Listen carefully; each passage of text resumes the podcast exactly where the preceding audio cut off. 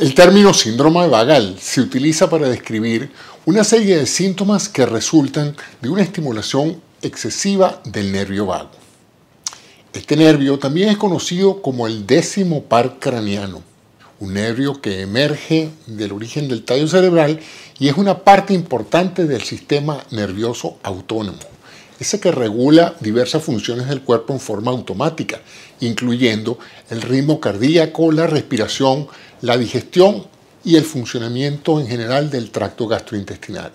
Cuando el nervio vago se estimula en exceso, puede producir una serie de síntomas que incluyen mareos, náuseas, palidez, sudoración, debilidad, bradicardia, que es un ritmo cardíaco lento, e incluso desmayos.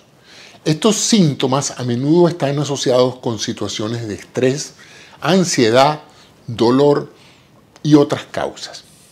El término vagal proviene del latín vagus, que significa errante o vagabundo.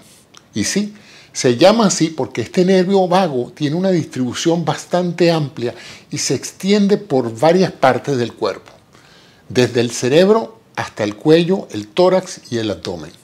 Es un nervio grueso e importantísimo, con muchas ramas.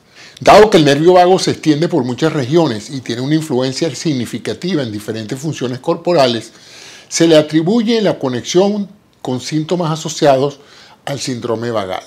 Es importante destacar que el síndrome vagal puede manifestarse de diferentes formas y la estimulación excesiva de este nervio vago puede tener diversas causas, como el dolor, la ansiedad, la presión arterial baja y ciertos medicamentos o afecciones subyacentes. Si tú por alguna casualidad experimentas síntomas vagales como, los que te acabo de descubrir y estos son recurrentes, es recomendable que consultes a un médico para recibir un diagnóstico adecuado, ya que son muchas las causas que pueden en un momento dado crear una estimulación vagal que pueda dar lugar a estos síntomas.